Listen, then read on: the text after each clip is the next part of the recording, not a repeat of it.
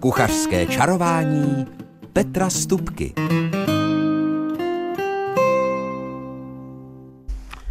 Vzhledem k tomu, že je úterní do, dopoledne a posloucháte rádio našeho kraje, pak je jasné, že asi už tušíte, že vás rozličnými kuchařskými triky a kouzly samozřejmě také bude v příštích minutách častovat Petr Stupka. A jestli vás zajímá, co se dnes bude prostřednictvím rozhlasového vlnění podávat, pak vězte, že vám ke konzumaci stačí v podstatě nějaká miska nebo hluboký talíř, který teď v posledních eh, staletích používáme a k tomu lžíce. A jestli už podle tohohle soudíte, že budeme vařit polévkou, pak jste se trefili, no jak se říká do černého. Navíc se můžete těšit nejenom na polévky klasické, ba přímo starodávné, ale také na některé polévky, eh, tak říkajíc, z celého světa. Nuž tedy mějte dobrou chuť, jakož i klidný a příjemný poslech v rámci polévkového tématu dnešního kuchařského čarování mi nedá, abych si hned na začátek tak trošku nepostesknul nad skutečností, že to známe konstatování o tom, že polévka je grunt, česky řečeno základ veškerého stravování, už není pěkných pár let pravda. A je to škoda. Neříkám, že úplně všude, ale pokud to mám vyhodnotit, tak jakoby celkově, tak to, abychom byli v poledne o polévce, to znamená, aby opravdu byla ta polévka tím základním jídlem s nějakou pořádnou skývou chleba, to už málo kdy bývá. My jsme minulý týden zrovna měli k obědu zelnici, takovou tu bílou zelnici, ke které se přibírají brambory, šťouchané brambory, ve kterých je hodně osmažené, samozřejmě nasádle osmažené cibulky. A tak jsem si tu polévku vychutnával, ehm, protože těch brambor bylo dostatek a nešetřil, nešetřil jsem s nimi, tak jsem ji vlastně zahustil do takové výrazné kaše, tu bílou zelnou polévku a byla to lahůdka. Už v tu chvíli už jsem si říkal, že si co nevědět uděláme kyselou zelnici pěkně s houbami, tak jak ji dělají kyselici na, na Moravě. Tam jsem ji několikrát ochutnal a byla báječná. Tak to je takové hned takové to vzpomínání, že takovéhle polévky, aby, byly, aby to byl ten oběd, to denní jídlo, tak jak si to naši prapředkové nosili, ať už na pole nebo někam do továrny, bandasce, a e, to bylo vlastně celodenní jídlo a doma na, na plotně bývala polévka, která, a to je i historicky zaznamenáno, bývala polévka, která se vařila celý týden, vždycky se s ní ubralo a pak se zase do ní něco přidalo. A takhle postupně se vlastně dovařovala a dovařovala podle toho, co zrovna bylo. Jestli to byl kus nějaké řepy nebo mrkev, tak se ta zelenina nebo to, co bylo, přidalo případně kousíček nějakého žebra. No a další postesk nad tím, že eh, nám chybí eh, třeba chlebové polévky v našem jídelníčku. No, těch pochlebových polévek bylo, byla celá řada. Já jsem si teď vzpomněl eh, třeba taková panádová polévka, panáde supe. Tak tu jsem jedl, když jsem snad po druhé nebo po třetí překročil po revolučně státní hranici, tedy legálně a byl jsem na druhé straně Šumavy, tak tam v jedné restauraci měli panádl supe. Do dneška si to pamatuju, že jsem byl zvědavý, co to může být. A Přinesli mi chlebovou polévku, výrazně ochucenou majoránkou a byla tam samozřejmě spousta cibule osmažená osmažená na sádle. A v podstatě to byla taková cibulečka, když jsem se vyptal, tak se to vařilo z vody, nebyl to vývar, ale na začátku bylo sádlo a cibule, která se osmahla, opekla, pak se to zalilo vodou, případně vývarem, Jo, ale tady to fakt bylo i vodou. A potom se do toho dala chlebová strouhanka, která byla ještě opečená, takže ono to dostalo takovou zvláštní chuť, díky tomu, že se, že se osmahla ta na sucho v troubě ta chlebová strouhanka nebo taková drobenka. No a nakonec spousta majoránky a ještě, aby to teda bylo, tak v té polévce byly zašlehané žloutky a spousta smetany, takže to nebylo až tak jako úplně jalová polévka, jak se říká. Takže tohle je moje vzpomínka na panádel supé, po revoluci, po sametové revoluci.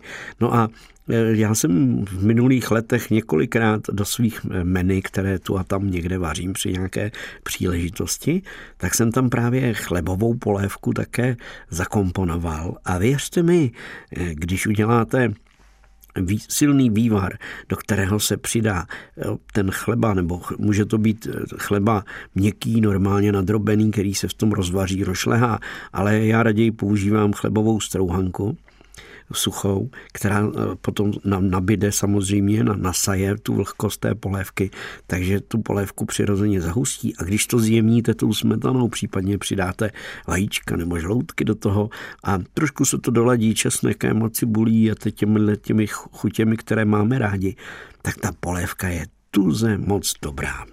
Tak, tak to byla taková vzpomínková část kuchařského čarování. Možná, že se k některým těm polévkám ještě vrátím. Nicméně slíbil jsem také něco z té mezinárodní kuchyně, tak k tomu se také dostaneme. Ale ještě než si pustíme písničku a poté se vydáme do světa na polévku, eh, tak chci konstatovat jednu vele důležitou věc že eh, vývar jako takový, který se zdá nic moc, co to je, že to je výluch z nějaké zeleniny nebo koření, zelenina, kousek masa, ta voda v podstatě v uvozovkách voda. E, to přece nic moc není. Věřte mi, výživově je i obyčejný vývar, ten výluch, vývar z cibule a z další zeleniny je posvátný a důležitý. Ostatně, když teď řádí takové ty chřipky, tak ideální dát si jenom odvar z té cibule a vypít ho, případně odvar z cibule a česneku a troš, trošku majoránky a jen, tu, jen ten výluch vypít, ten vývar a je ozdravný, teď to ví a věděli to naše babičky a prababičky a pra, pra, pra, pra a prostě lidé už až někdy v dávno věku. Takže vývar jako takový a polévka jako taková je nejenom zdravá a dobrá, ale i léčivá. Tak a teď ta slíbená muzika. Tak Tomáš Kluc nám zaspíval pěknou písničku a já mám pro vás polévku z velké nebo polévky z velikánské dálky. Začneme totiž naše rozhlédnutí po světě až v Japonsku kam bych rád zavítal, abych to tam ochutnal na místě samotném. Nicméně mm, mám několik rozkušeností, ať už z některých japonských restaurací, které jsem navštívil v Anglii nebo jinde, ale e, co vím jisto jistě, tak je, že e, polévka je úplně základní e, část jídla, ať už to bude snídaně, nebo oběd, nebo večeře vždycky, eh, především v tom Japonsku mám tuhle tu zkušenost, nebo vím, že Japonci eh, jedí polévku, je to menší nebo větší miska eh, polévky silného vývaru. A ten může být buď z hub a cibule, a potom se v tom vývaru pozvolna vaří odřezky z ryb, společně, třeba se nakonec do toho přidají třeba špenátové listy, prostě listovou zeleninu. Další taková základní varianta polévky Japonsku je vývar, který se dělá ze strouhané kořenové zeleniny, takže je poměrně rychle uvařený. Oni nevaří polévku v hrnci na dlouho, tak jak my, často ji připravují přímo na tu objednávku nebo pro tu příležitost v buď hluboké pánvi vok, případně i samozřejmě v nějakém kastrolu nebo kotlíku. Každopádně, eh, když nastrouháte kořenovou zeleninu, nastrouháte nebo drobně pokrájíte zázvor a přidáte mořské řasy a vaříte to pěkně zvolna, tak eh, během chvíle máte výraznou a vydatnou eh, vlastně zeleninovou polévku, kterou Japonci následně doplňují z pravidla vajíčkem, případně i dávají do ní uvařit nějaké ty rýžové nebo i jiné nudle. A e, takový odvar z rýže, případně e, rýže a prosa, který se doplňuje výraznějším kořením, někdy pálivou papričkou, to je také základní, e, se dá říct, polévka, do které potom už Aziaté přidají další suroviny, které do té které polévky patří. Takže Tohle je taková, úplně jsem se snažil to zjednodušit, jednoduchá kompozice, kdy vlastně ten kuchař nejprve třeba osmahne cibuli, houby, na, na olej, potom to zalije vývarem, anebo tedy vodou, Oni používají takové to vejsu, řečeno čínsky, eh, což je vlastně výtažek eh, z morské řasy. My tady tomu říkáme glutamát a lidé se toho bojí. Oni do té polévky se nebojí přidávat a přidávají to běžně. Není to nic proti ničemu. Takže si udělají takovýhle základní vývar a do něj potom dají kousky ryby, eh, pár lístků třeba špenátu a nebo mořskou řasu, případně pár kostiček tofu a je polévka hotová. Nebo, jak už jsem říkal, nastrouhají kořenovou zeleninu, zase ji osmahnou na oleji trošku, přidají ten zázvor, mořskou řasu, vodu zase to krátce povaří, tak aby to zelenina lehce změkla, případně přidají ještě pórek a vrazí do toho vajíčko a to nechají lehce stužit ten výhlek a je polévka zase hotová. Takže takhle jednoduše, vlastně dá se říct minutkově, bychom řekli, připravují aziaté polévky. Ostatně v současnosti už tady není málo větnamských restaurací u nás tady v Čechách, a jsem za to velice rád.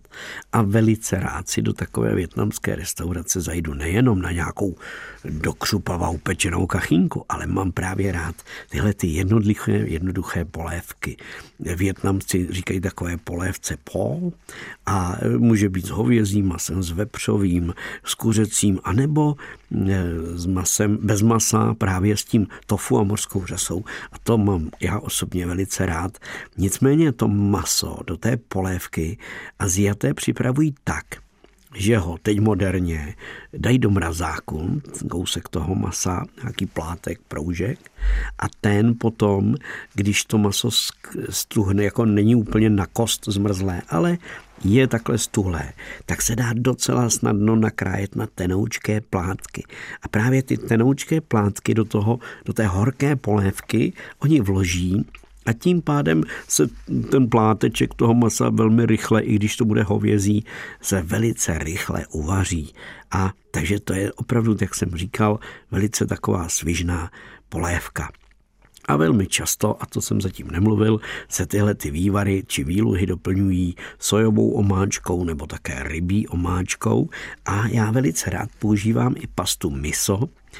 To je výrobek, který se tady u nás už dá koupit a je to vlastně pasta, která vznikla dlouhou, dlouhodobou fermentací, tedy prokvašováním z pravidla sojových bobů, ale někdy je tam také rýže a ječmen a jiné obiloviny.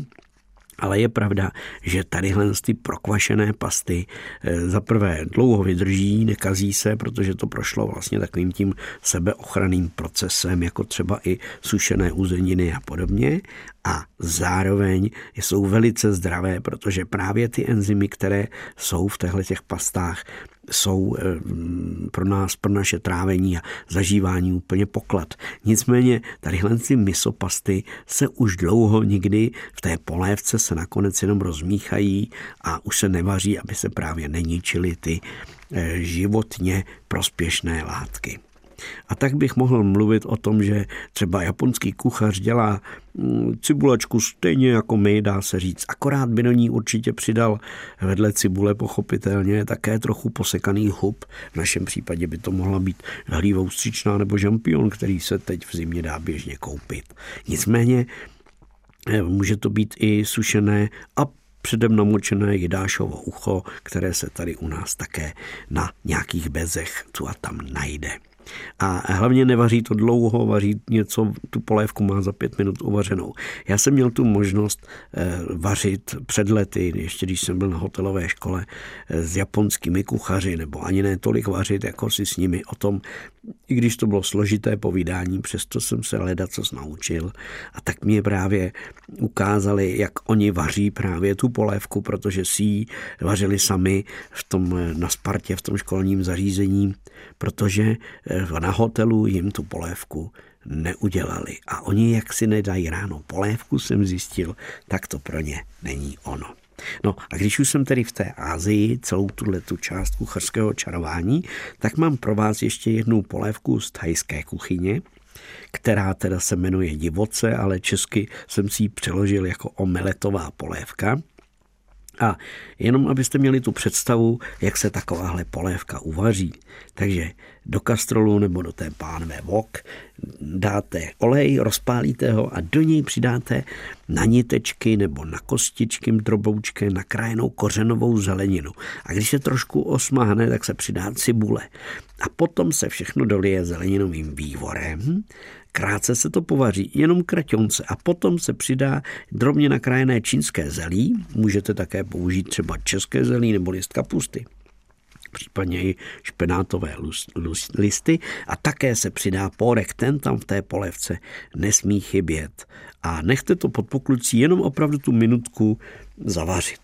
A mezi tím, a potom odstavíte. A mezi tím si došleháte vajíčka s troškou soli a e, z těch e, rošlehaných vajec upečete tenkou omeletu a tu po skladnutí stočíte do rolky a nakrájíte z ní takové dlouhé vaječné nudle. No a nakonec se ta polévka, pozor, ochutí troškou cukru, sojovou omáčkou a čerstvě pomletým pepřem.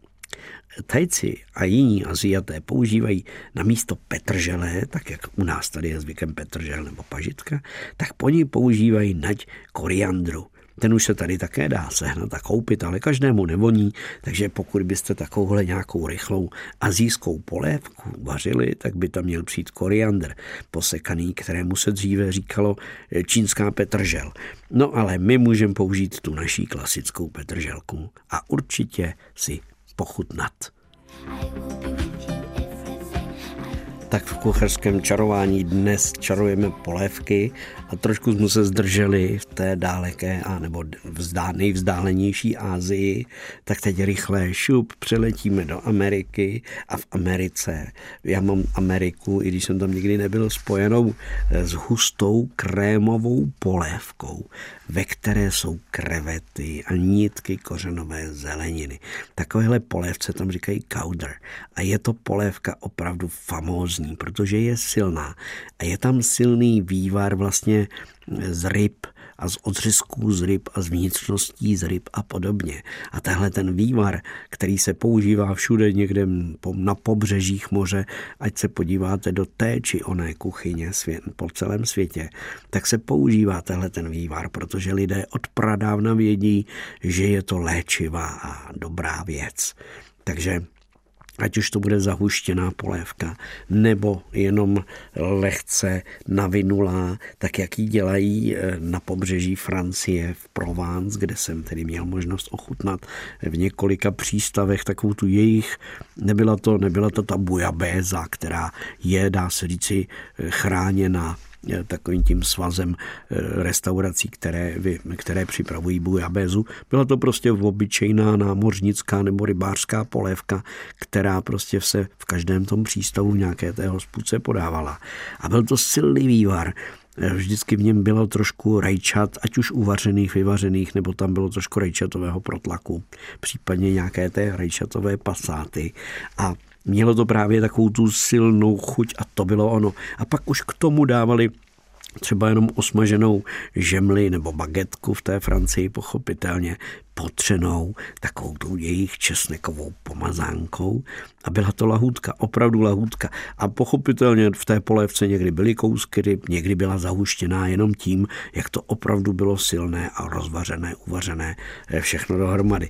Takže to je zase fenomén rybí polévka, ať už tedy z pobřeží, nebo Maďarsko nemá pobřeží moře, ale má také svoji vyhlášenou polévku haláslé, kde je spousta ryb a je to silný vývar trošku pálivý, jak se patří na Maďary. No a nemůžu zapomenout ani třeba na italskou tomatovou polévku, kterou jsem ochutnal v mnoha proměnách. Ať už byla třeba se sírem niva, tak jak my jsme zvyklí, samozřejmě v Itálii to byla gorgonzola, a nebo s parmazánem, a nebo byla i e, z, hříb, z hřiby, to s takovou e, rajčatovou polévku se sušenými hříbky, které se namočí, potom se pomalonku vyváří, vyváří a do toho přijde právě cibule, osmažená rajčatová pasáta a samozřejmě ještě teda se to doplňuje e, sírem. Takže také velice zajímavá polévka. No a když řeknu jenom dýně, tak téma dýňová polévka je také úžasné a můžeme si ji dopřát třeba i teď v zimě a vždycky to bude velká dobrota. A myslím si, že zrovna teď na tu zimu, aby jsme jedli dýně a kořeny, to znamená červenou řepu třeba, No tak, když řeknu zase červená řepa, tak kdo by si nespomněl na boršč, který nám sice trošku díky Rusům hořkne, nicméně Ukrajinci dělají také výborný boršč. Už jsem o tom v kuchařském čarování nejednou mluvil. Dávají do něj kysané zelí a brambory samozřejmě a další kořenovou zeleninu a je to taková zvláštní zelnice, i když bude bez masa, a nebo když bude s masem, nevadí. Tak vidíte to, takovéhle cestování po světě, to je jedna chuť vedle druhé. A vzpomněl jsem si zároveň na Polsko, na moji návštěvu Polska, to už je hodně dávno, kdy jsme dostali eh, do talíře jedno vařené vajíčko. Ono bylo takové narůžovělé, protože to vajíčko bylo ve vývaru z červené řepy, takže to byl takový nasládlý zvláštní vývar. A v tom bylo, plavalo, nebo ani neplavalo, že jo, leželo v tom vývaru jedno vařené vajíčko. A to byla celá polévka. No samozřejmě, že nebyli jsme jenom o té polévce, jedli jsme i další dobroty, ale i takováhle obyčejná polévka může být dobrá. Do téhle té polské se přidávala totiž moje oblíbená kysaná smetana a tím ta polévka už byla pro mě eh, výborná. Tak, takže, takže to jsme se rozhlédli po světě. Já teď se, eh, po, nebo teď pohlédnu na hodiny, no a vidím to, že si eh, dáme teď jednu písničku a po ní rozsahlejší kuchařský kalendář, ve kterém nebude jenom sedm nápisů nebo sedm názvů jídel, ale bude tam sedm malinkých, jednoduchých receptů. Kuchařský kalendář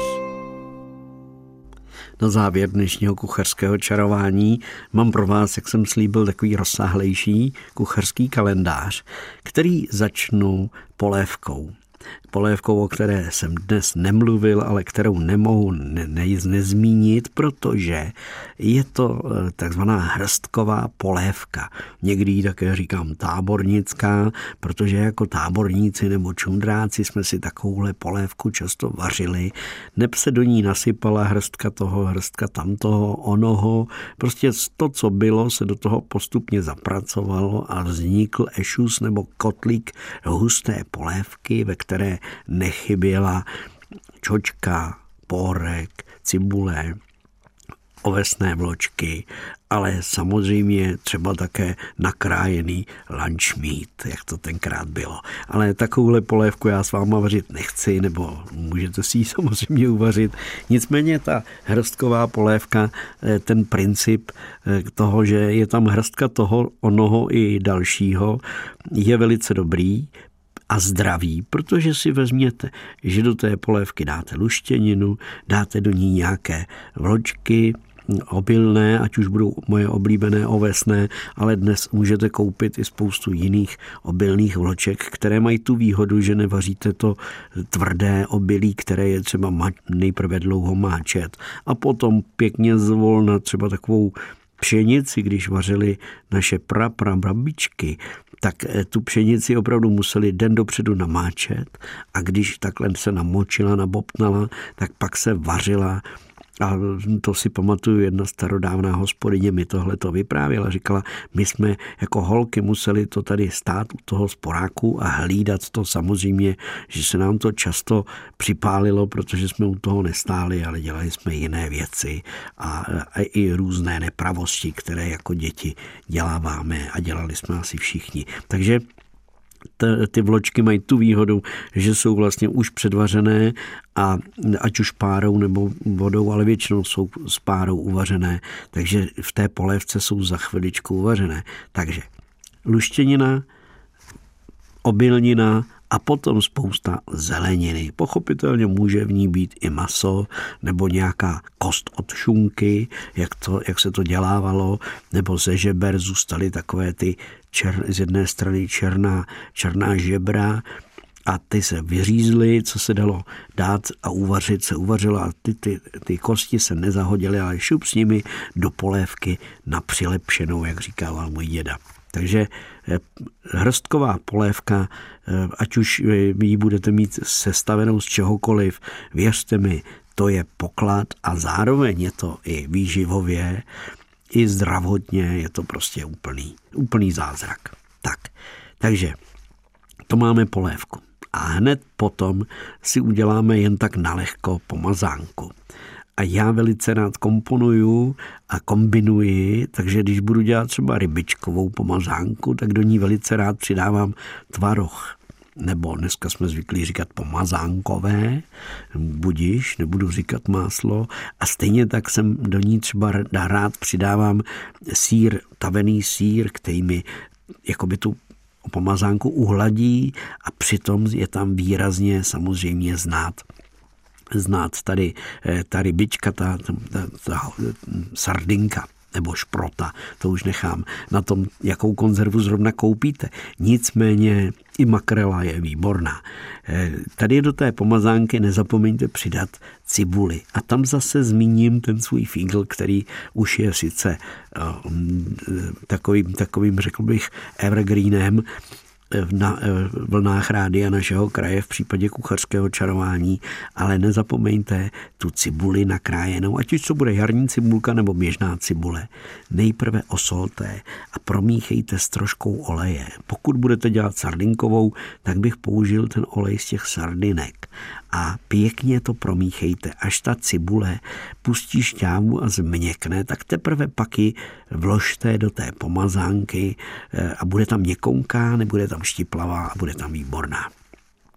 Tak, Teď máme třetí typ a to je pro změnu zase lahůdka z vepřového bůčku, protože to tučnější maso do toho zimního času prostě a jednoduše patří, stejně jako zabíjačka, ale na tu se dostaneme eh, zanedlouho v kuchařském čarování. Každopádně tehle ten pečený bok, tak jak je udělaný, já mu říkám bretaňský, protože právě v Bretani, když jsem před lety vařil, eh, jsem tam takovýhle bůček ochutnal. A celý fígl je v tom, že se ten vůček nakrájí nejprve na takové centimetr, možná centimetr a půl silné plátky. Můžete to udělat také, jako že ho nakrájíte jenom na kostičky nebo na takové nudle.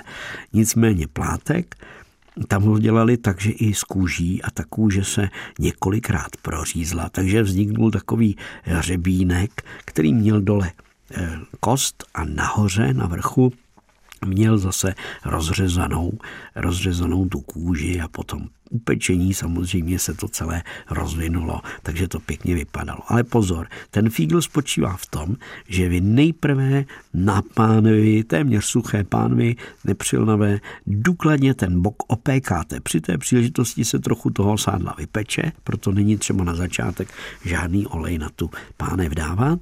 A když je opečený z jedné strany, tak šup otočit a z druhé strany. A pěkně z prutka, aby opravdu byl báječně opečený.